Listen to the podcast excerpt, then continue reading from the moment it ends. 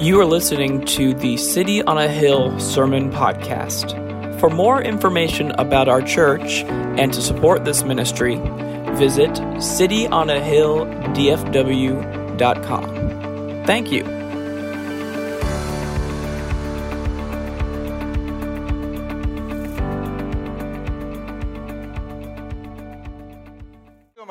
I said we want to do back in the saddle again. It just threw the sound people all over, all, all kind of curvy.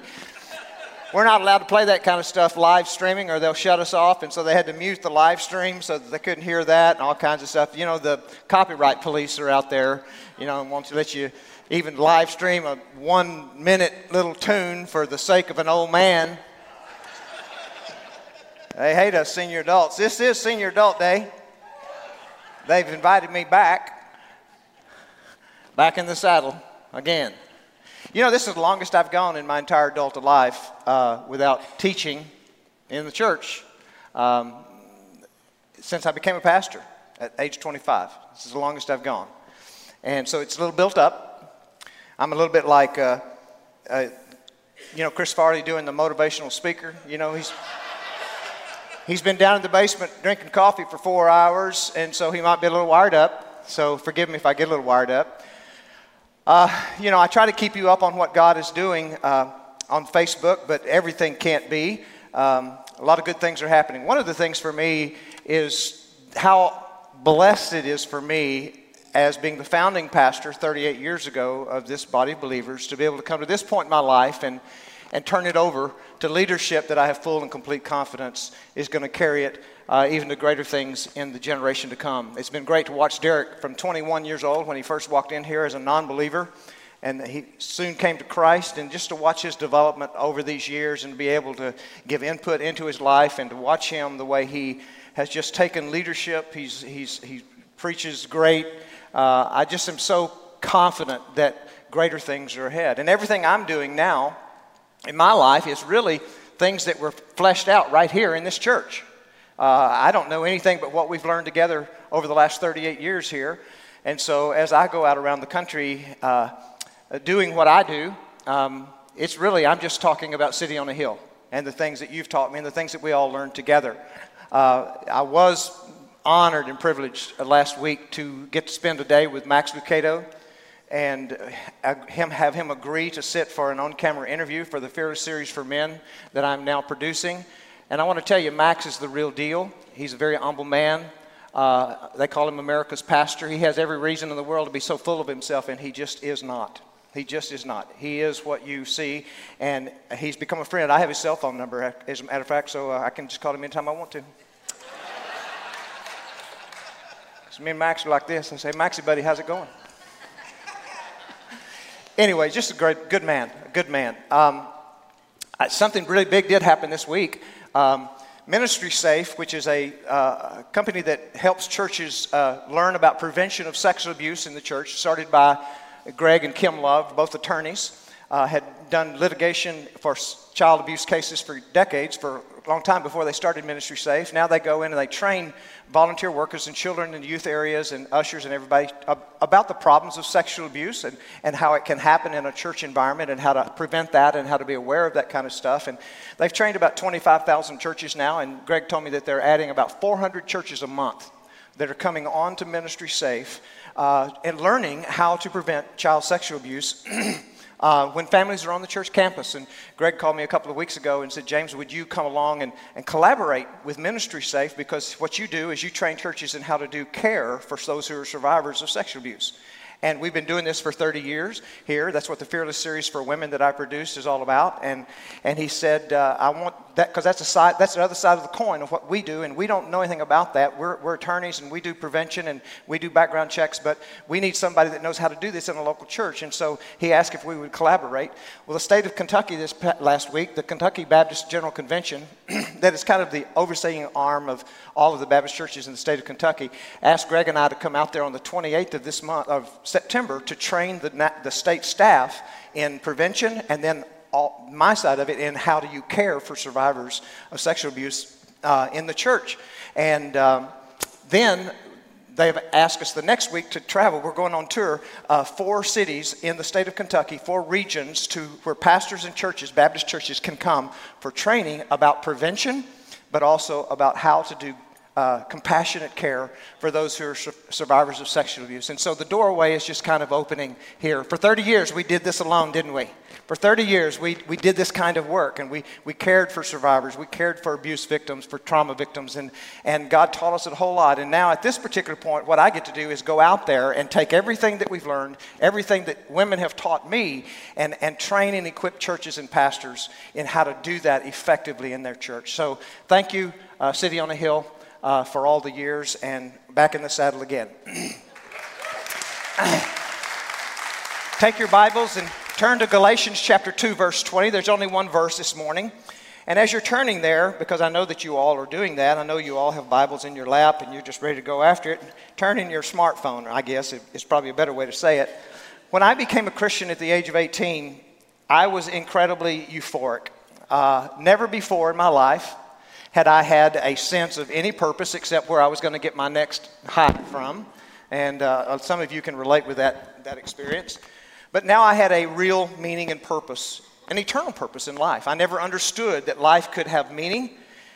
And so I hit the ground running, basically, at the age of 18, right off of the streets, living the Christian life. I'm going to go out there and I'm going to live the Christian life. And it wasn't very long into this journey that I discovered a very startling truth that the Christian life ain't easy. In fact, it's downright hard. And over the last 50 years, because I'm 68 now and I became a Christian when I was 18, hard to believe, uh, over the last 50 years, I've come to realize there are two reasons why the Christian life is not easy. First of all, because the demands of the Christian life are actually impossible. And when you think about it, it's not just hard to live the Christian life, it's downright impossible. It is impossible because the Christian life places impossible demands upon us. In fact, it's called the Christian life, which literally means Christ's life, that we are to live out the life of Christ. Now, I submit to you, that's impossible, right? So let's do a quick survey and just see. Matthew 6, Jesus said, don't worry about anything. Take no thought for tomorrow, what you will eat or what you will drink or what you will wear. And I, my question is, how are you doing on that one? You're knocking it out of the park? You see, that's not difficult. That's impossible. That is impossible for me. I don't have the resources. You see, I set out when I became a Christian right off the streets at the age of 18, knowing I was saved, knowing I was forgiven, knowing I was redeemed, knowing I knew Jesus. I had my Bible under my arm, my honk if you love Jesus bumper sticker, and people honked. I still wanted to flip them the bird. and I thought, well, that ain't right. That ain't right. That would have been the old me. And so, why is that still there? And so, the, dis- the discovery of that truth led me to the second one. Not only is the Christian life impossible, I don't have the resources to do it. My resources are totally inadequate to live the Christian life. It's impossible for me because I ain't got what it takes. Let me put it this way I ain't man enough. I'm not tough enough. There is nothing about me that is good enough to live the Christian life. So to say that I'm going to live the Christian life is tantamount to me waking up one day and saying, you know what? I'm going to live the life of a billionaire. And it's not going to be much past breakfast, maybe lunch at the latest. I'm going to figure out there's a problem with that. I can say, I'm going to get out, live the life of a billionaire. I'm going to fly around in my personal helicopter. I'm going to buy up businesses and create great corporations, and I'm going to dine on caviar and ribeye. And it wouldn't be very long that no matter how much I wanted to do that, no matter how hard I tried, I discovered I can't do it because I don't have the resources to do it. But then I come to the Christian life and I go, well, you know, this Christian life is not only hard, it's impossible. And I realize that I don't have the resources, yet I'm supposed to live the Christian life. How in the world does this happen? And I come to the book of Galatians, chapter 2, verse 20, one of the first verses of scripture that I memorized when I first became a Christian. And it says, I have been crucified with Christ. It is no longer I that live, but Christ that lives in me. And the life I now live in the flesh, I live by faith in the Son of God who loved me and gave himself for me. Now, in that text, we get an explanation of this impossible life, this life that I cannot live. And we also get a secret into how it can happen. What kind of life is it? Well, first of all, Paul tells us that it's an executed life.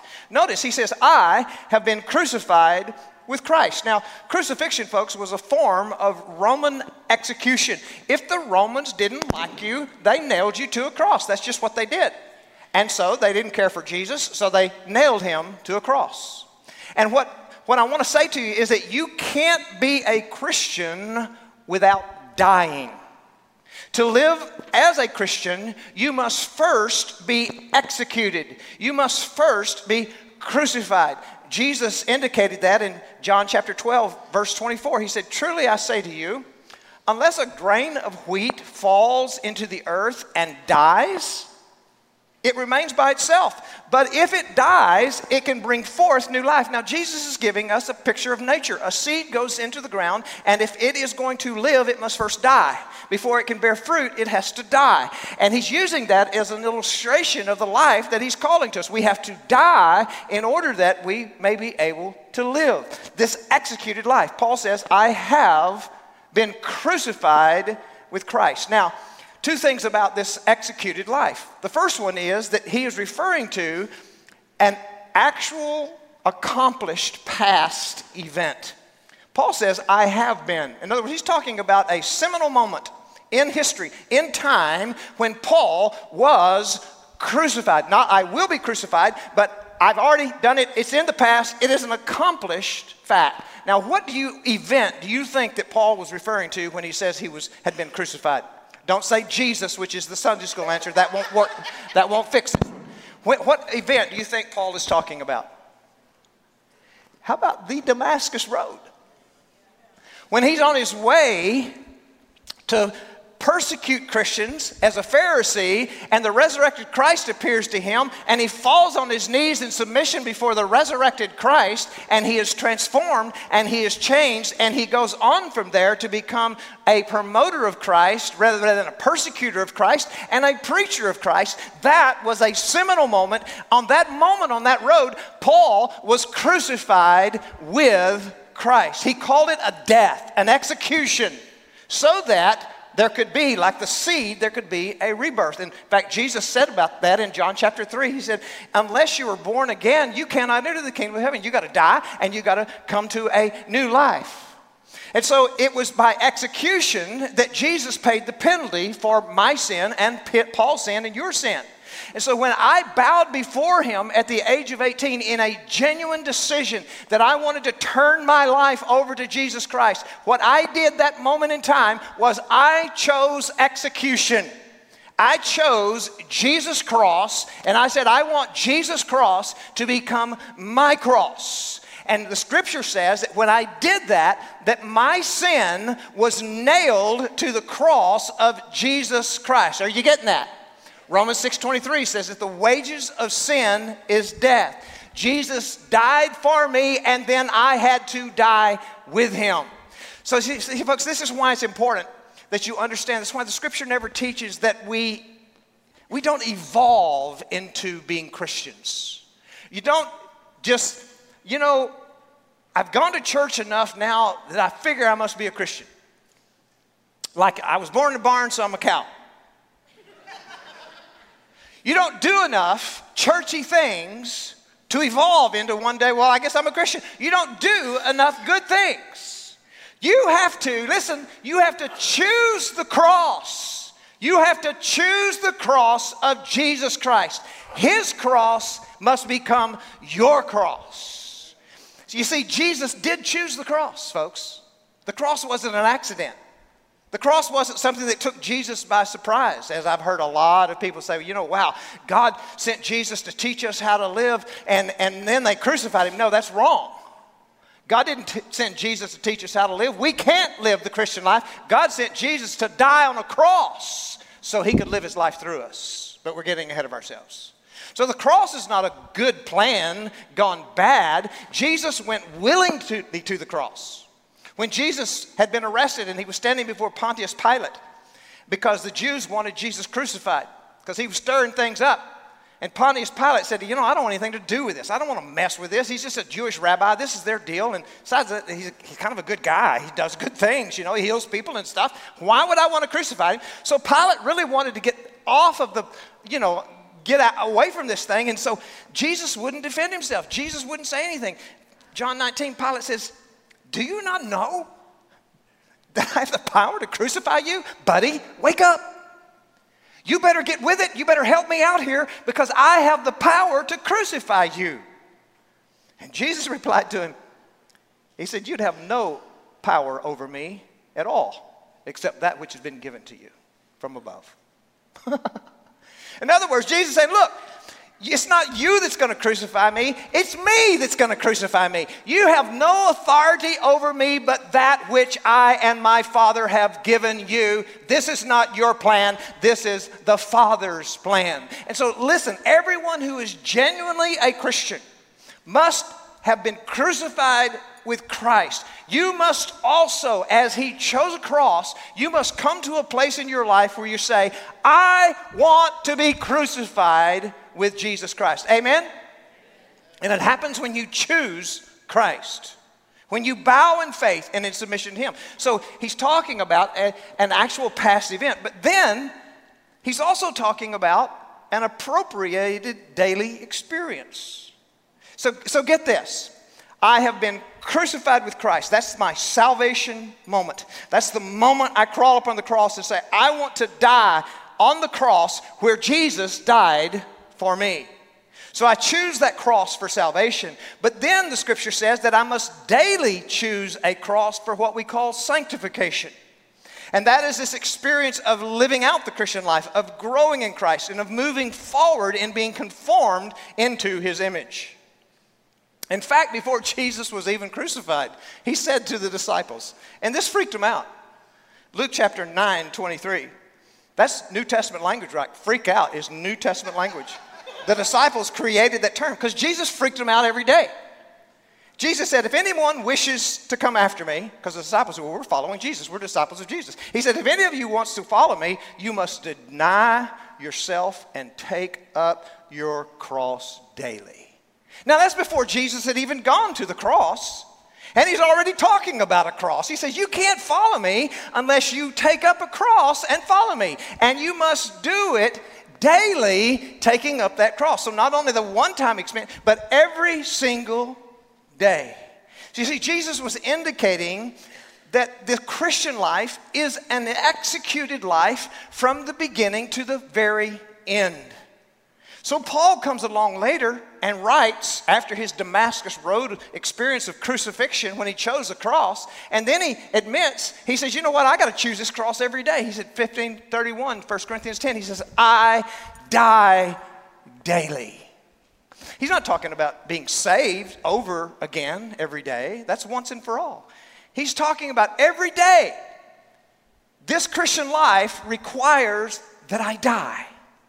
This Christian life requires that today I choose a cross, that I make the decision to live today as an executed person, as a crucified person every day.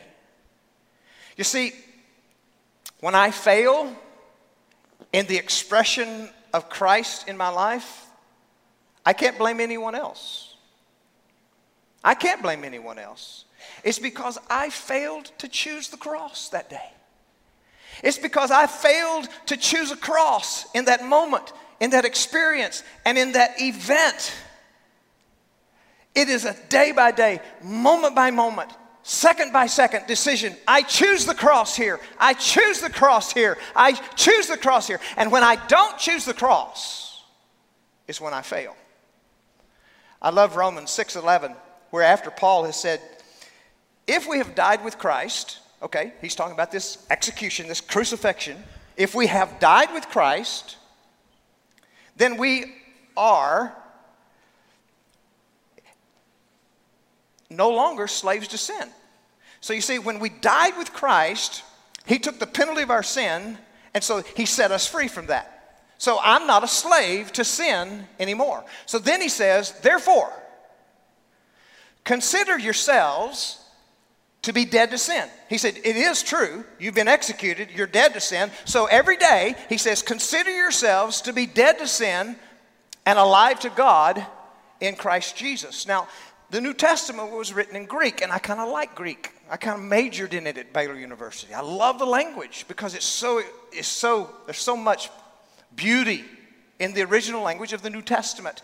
This word, consider, in the Greek language, historically in Greek literature, this word was used as an accounting term.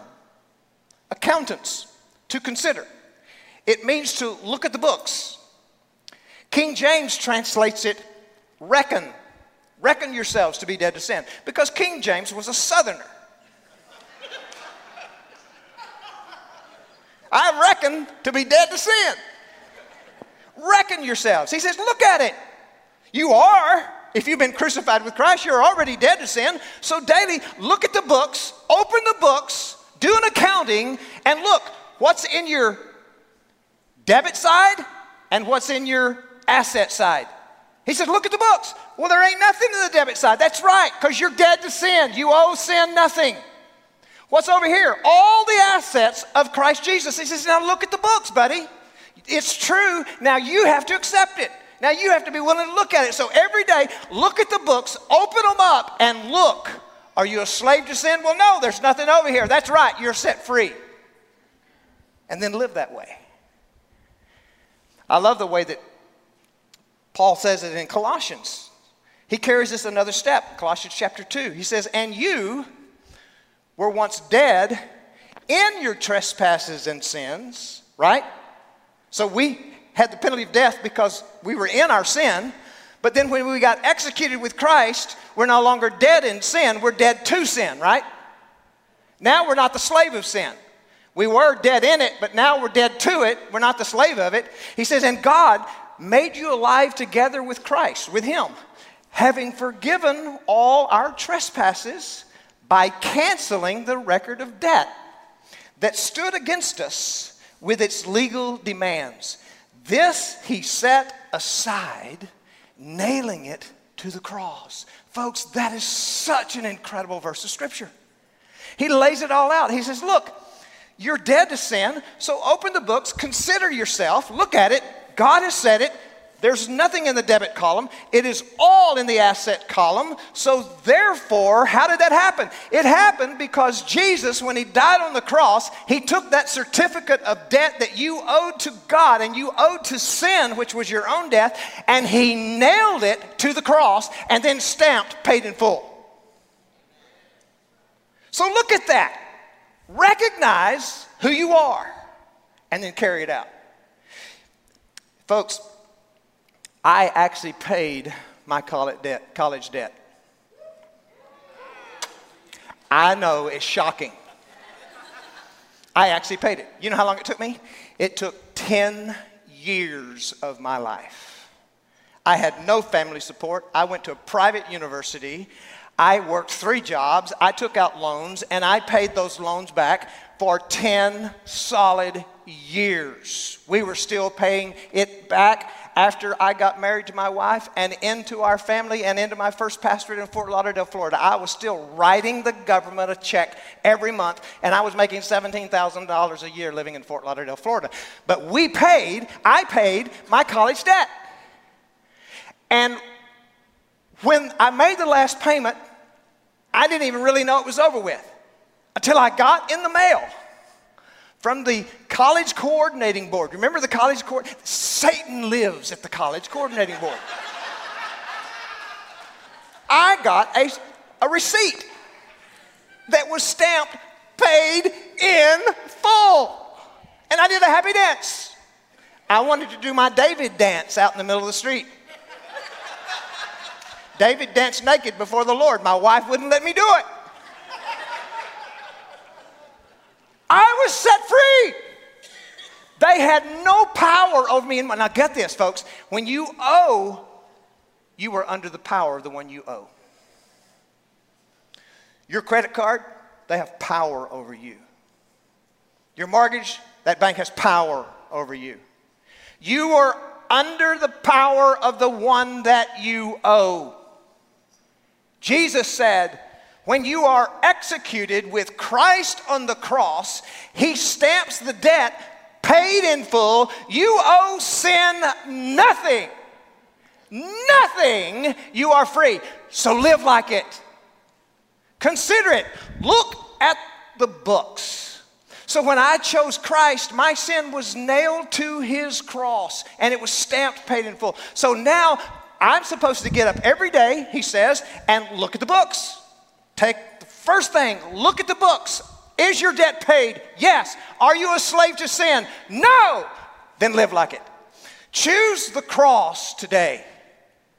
Choose execution today. Don't go out and act like a slave to sin. Choose execution today. Take up that cross and carry it. Let it be a reminder that you are no longer the slave to sin. Are, are you getting this? Good old Baptist preaching is clearing a space and throwing a fit, folks. And this built up in me for a while, so I got to get it out. It is, an, it is an executed life. Now, that's the longest point. I got two more, but both of them can come into the space of that's just that one, okay? You believe that? Right, okay. Not only that, but it is an exchanged life. He says, okay, I've been crucified with Christ. And then the text goes on, it is no longer I that live, but Christ that lives in me. Okay, if I'm dead, I can't live. So here I am. Somebody else is living. Christ lives in me. So that term, Christ in me, is repeated all through the New Testament. But it also says that I am in Christ. If I am in Christ, Christ is in me. And the in word, that preposition means in the sphere of. It means to be in the covering of. So I am moved out of the sphere of death and sin into the sphere of Christ. And Christ has come into me because I have come into Christ. I am covered with Christ. So I am in Christ and Christ is in me. So Romans 8 1 says, There is now no condemnation for those who are where? In Christ. Why? Because he took my condemnation on the cross. Colossians 1:27. It is Christ in you that is your what? Hope of glory. You ain't got Christ in you, you got no hope. You got no hope of glory. It's Christ in you that is your hope of glory. So if you are in Christ, Christ is in you. Now hang on to this because this is important. We're talking about living this impossible life. So, the goal of execution on the cross in salvation, and the goal of daily choosing the cross, is so that Christ, who is in me, can live through me. Do you get that? You see, if I'm living, Christ isn't living through me. He can't. I'm in his way. So I have to die that day. I have to choose a cross that day so that he who is in me, who is my hope of glory, can begin to live through me. So, to boil it down, the Christian life is not only an executed life, but it's an exchange life because then he gives us his life to live through us. But for that to happen, I have to choose, don't I? I have to choose a cross. I chose a cross at salvation, now I have to choose a cross every day of my life.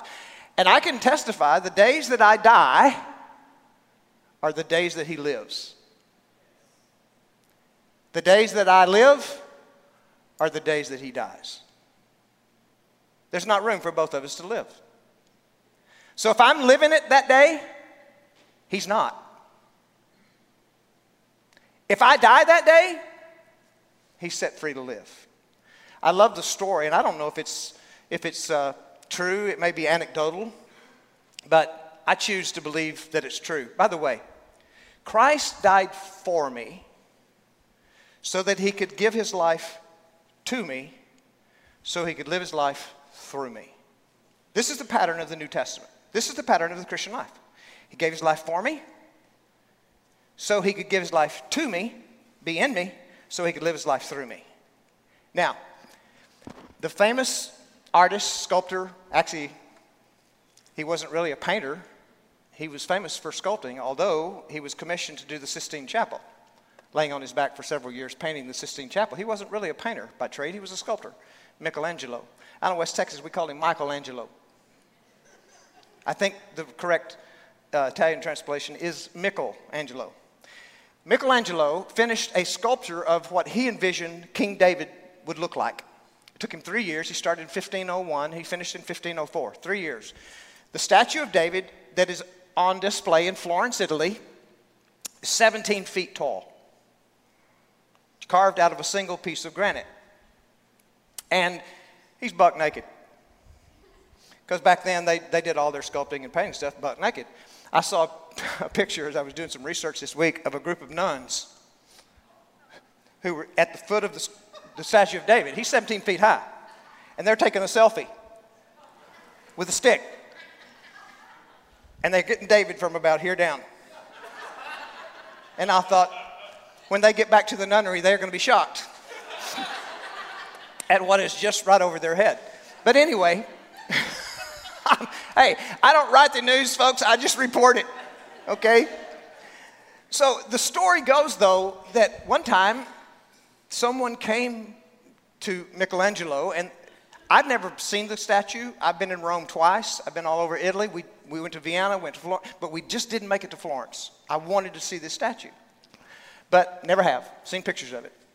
Uh, but the story is told that after David was unveiled, totally, that someone asked him the question, how, because David is so lifelike, the statue is so lifelike, said, how did you carve David out of that single rock of granite? And Michelangelo is said to have responded, I didn't carve David out of the rock. I saw David in the rock, and with these tools, I let him out. Now, I, I, hope that story is true because that is a true artist that can see the finished product before there's a, anything that is done. My wife is like that. She can see the finished product as an artist before it's even done. And I go, just show me the thing and I'll tell you whether I like it or not. But Michelangelo said, I saw David in that stone, and I have these tools, and with these tools, I simply let David out of that stone. Now, that is exactly a picture of what God wants to do in the Christian life. Because you see, I can't live the Christian life because it's impossible. I don't have the resources to live the Christian life. That's why I have to be executed. I have to choose a cross, and then I have to choose a cross every day. And that allows me, when I choose that cross that day, for to exchange the life of Christ who is in me for his life to be exchanged for mine, for him to be free to let himself out and show himself. And so it is not me who is living the Christ, Christian life when I have moments of brilliance and actually accomplish it. It is Jesus that is in me because I chose to die in that situation, or I chose to die in that moment. I chose to carry a cross in that moment. And the days that I do is when he lives, the days that I don't is when he doesn't. So it's an executed life, it's an exchange life. Thirdly, it's an empowered life. And then we got 15, 14 minutes, and I'll get her did. He goes on after saying, Okay, I've been crucified to Christ. It's no longer I that live, but Christ that lives in me. Okay, got it. And then he gets practical. Here's where we bring it down to the, where the rubber meets the road. He says, And the life that I now live in the flesh, in other words, in this physical body, I live by faith in the Son of God, who loved me and gave himself for me. Now, this is where it gets practical. Okay? So we've talked theologically so far. Okay, God has declared that when I gave my life to Christ, I died on the cross with Jesus.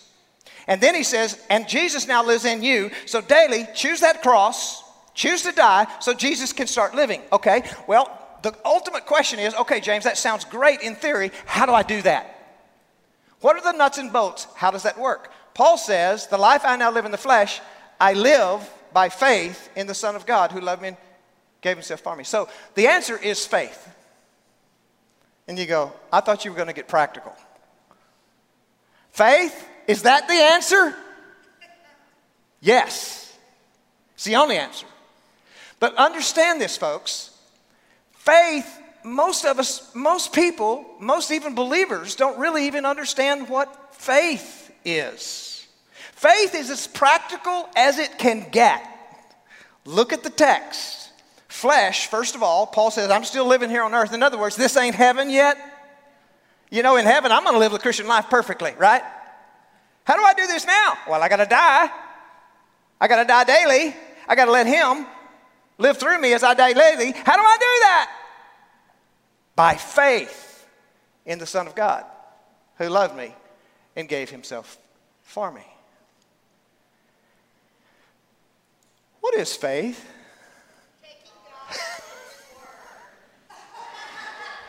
38 years were not wasted.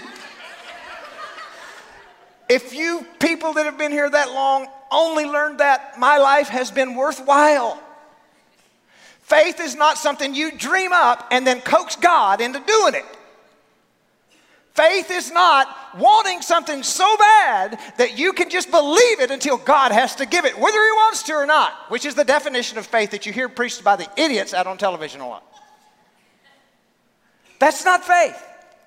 Faith is taking God at His word. Faith is God says this, I will believe it, and I will do it. I will act upon it. Now, hang on here, folks. Faith is the engine that drives the executed and the exchanged life. It is faith that empowers the Christian life. Romans 10 17, Paul says, faith comes by hearing, and hearing by what? The Word of God. In other words, I have to hear the Word of God. If I don't hear what the Word of God is, I can't act in faith because I don't know what the Word of God is, so therefore I can't take God at His Word and act on it. But so someone has to tell me the Word of God. That's where he says there needs to be somebody that tells that. Okay? At that time, Word of God was not written down, it was being at the time, and now we have it. And so he says faith comes by hearing. When you look at the Word of God, God said, do this. You go, okay, so what is faith? Faith, he says, well, God said it, I believe it, so I'll act upon it. That is faith. That's as practical as you can get. That's where the rubber meets the road. God's word says this okay, I know what God said, I hear what God said, I choose to act upon what God said. That is the biblical definition of faith. The book of James says faith that is without works is dead. Do you know what that means? It means if someone says, you know what, I have faith in God, but you're not doing what he said, that's dead. That is not faith, that's roadkill. That faith is dead. What you are calling faith is dead because faith isn't just hearing God's word, faith is carrying it out. Faith is taking a risk. God said, Do this. God, that's risky. He said, I know it is. That's why I call it faith. So I said it. Will you trust me? Will you act upon it? That is faith. And if you say, Well, I have faith, but you don't have the action to back it up, the scripture says, Well, that's roadkill. That's dead. That's not faith. Faith is when I hear, I trust, and I act. Are you with me? It is faith. It is taking God at His word. It is acting out His word. That is the energizing power for the executed and the exchanged life. Now, I'm going to close with three assets that God has commanded us to access as Christians. Three assets that each one of us must access by faith because God has commanded us to do these things. The question is, are you going to do it? You can hear it, but are you going to do it? To live the exchanged and the executed life. First of all, is His Word. He has given us His Word. You can't act on faith if you don't know what His Word says, can you? Because faith is taking Him at His what? And if you don't know His Word, if you don't understand His Word, you can't live the life of faith. Because the life of faith is not what you dream up. The life of faith is what God has said, and I go, okay, with by faith, I'm going to take it. You're God. You said it. You'll do it. So I'm going to do it. That is faith. There is no living the executed and the exchanged life without God's word. It is the foundation of faith. That's why in 2 Timothy 2:15 Paul said to Timothy that he's to be diligent to present himself as a workman to God who has no need to be ashamed. What does that look like? He says, accurately handling the word of truth. He said, present yourself diligently. You're in the Word of God. You're studying the Word of God. You're understanding the Word of God. You believe the Word of God. You know the Word of God. And you're rightly handling the Word of God. You're acting it out. You will be a workman that has no need to be ashamed. You see, if folks, if you can't handle the Word of God, you have no foundation for faith. You cannot live the Christian life the executed exchange life without an understanding, a knowledge, a deep and abiding knowledge of the Word of God. Thus, we come to the problem. By the way, do you know that Jesus prayed that you would know God's Word? And that God's Word would change you? Jesus prayed it. The question is, is the prayer being answered in your life? It's in John 17, which we call the high priestly prayer, that before the cross, Jesus prayed to the Father for the disciples that were there. And but Jesus then specifically said, and those who will follow them. All down through Christian history, Jesus is praying for those, praying for those disciples, and then you and me. And this is what he said Father, sanctify them in your truth. Your word is truth. That's a prayer of Jesus for you. Father, make them like me through your truth through your word? How are you going to live? How is Jesus going to live the Christian life through you if you don't even know his word? Because you can't, so therefore you can't take his word as it is and act it out. Jesus said, It's going to be by your word, Father. It's going to be your truth, Father, by which they are going to be sanctified. He's commanded us to rightly divide the word of truth. The question is, is that what you are doing? You see, here's the problem. We never abandoned Sunday school, Bible study. We never abandoned. You know why? Because we believe it's important. Churches today, you, you go, I go all over the country, and most of the churches I go to have no classrooms. It's a big auditorium. They put all of their eggs in the big meeting, the big worship service, and man, it's classy, it's Hollywood quality, but there's no classrooms for Bible study classes. We, we decided when we built this building, we're not going to do that. We have two Sunday schools and two services. Why? Because the Word of God is the foundation of the Christian life. And if you don't know the Word of God by studying with other believers and you don't know how to study the Word of God, which is what you learn in those classes, one of the things you learn in those classes, you cannot live a life of faith because you don't even know what God has said. And guess what? Less than half of you go to a Bible study class on Sunday. Less than half of our adults. The majority of the people at City on the Hill come for one service and then leave while God's people are going to classrooms studying His Word. And you wonder why you can't live the life of faith. You don't even know what you're supposed to do. All you know is what some idiot on television said to you to do. Or all you know is how you interpret what Derek said on Sunday morning, which was totally not what he said.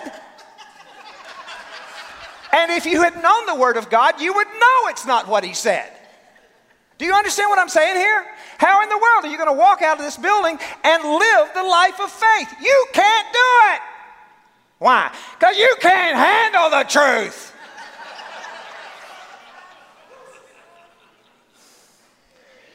Folks, I'm going to piss you off and let Derek clean up the parts. Because I'm getting in my truck after this and I'm going home. And he's going to call me Monday and say, James, what in the world did you do Sunday? I don't know. I just preached. the power of the Word of God. Folks, get serious. That's the starting point. That's where sanctification begins. Second of his tool he's given us is the indwelling Holy Spirit. I got to do this quickly. Babies are crying. We got to get out of here. You see, the indwelling Holy Spirit is the power of faith and of Christian living. All true believers have the Spirit of God living within us who raised Jesus from the dead. Here's the problem, though are you accessing the power of the Spirit of God? What is it that keeps us from accessing the power of the Spirit of God to give us the ability to take God at His word and act it out. What is it that keeps us from accessing that? Unconfessed sin, folks.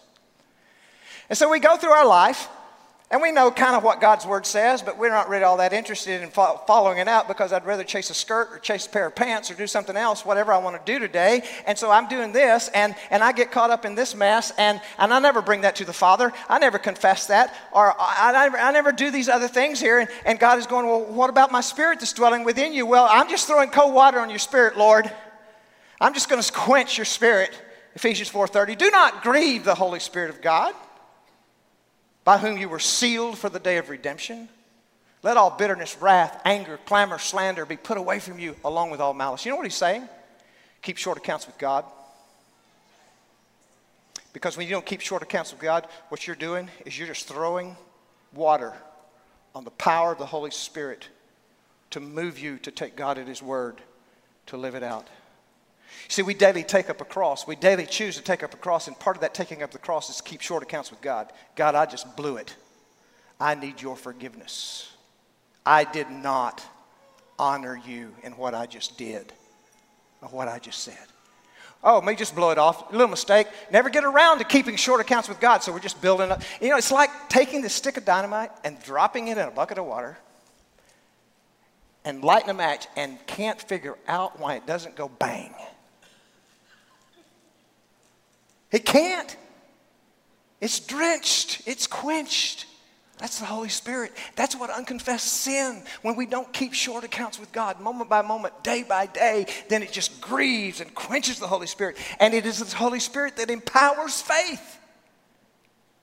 So, He's given us His Word, know the Word. He's given us His indwelling Holy Spirit. Keep short accounts with God so the Holy Spirit is not squelched. And thirdly, He's given us community the family of faith. Do you know how many one another's there are in the Bible? Somebody counted them one time. Depending on whether you count the ones that just appear once or some of them appear many times, there's anywhere from 30 to 50 one another's in the Bible. One another's are God's way of telling us that the Christian life is a team sport. It is not designed and it cannot be lived in isolation. So the dude that says, well, nature's my church, you stupid idiot. You just demonstrated that you don't have a clue what the Bible even says. You're just going, oh, fishing on Sunday. Why don't you just be honest and tell it? You don't have relationships with God's people that you're in accountability with. I don't need all that stuff. Well, you're an idiot. You can't live the Christian life in isolation. Forgive me, Lord, for calling them idiots. God says, well, if it's true, it's not sin. I don't know. Are you getting this? One another's, one another's. What are those one another's? It tells us that the Christian life, folks, the only way that you can live the executed and the exchanged life if it's done in community is how God designed it. So the one another's go like this love one another, pray for one another, encourage one another, exhort one another, bear one another's burdens, be devoted to one another, honor one another, build one another up comfort one another, pray for one another, love one another, speak the truth to one another. And I didn't even give them all to you. You think by coming to church once a week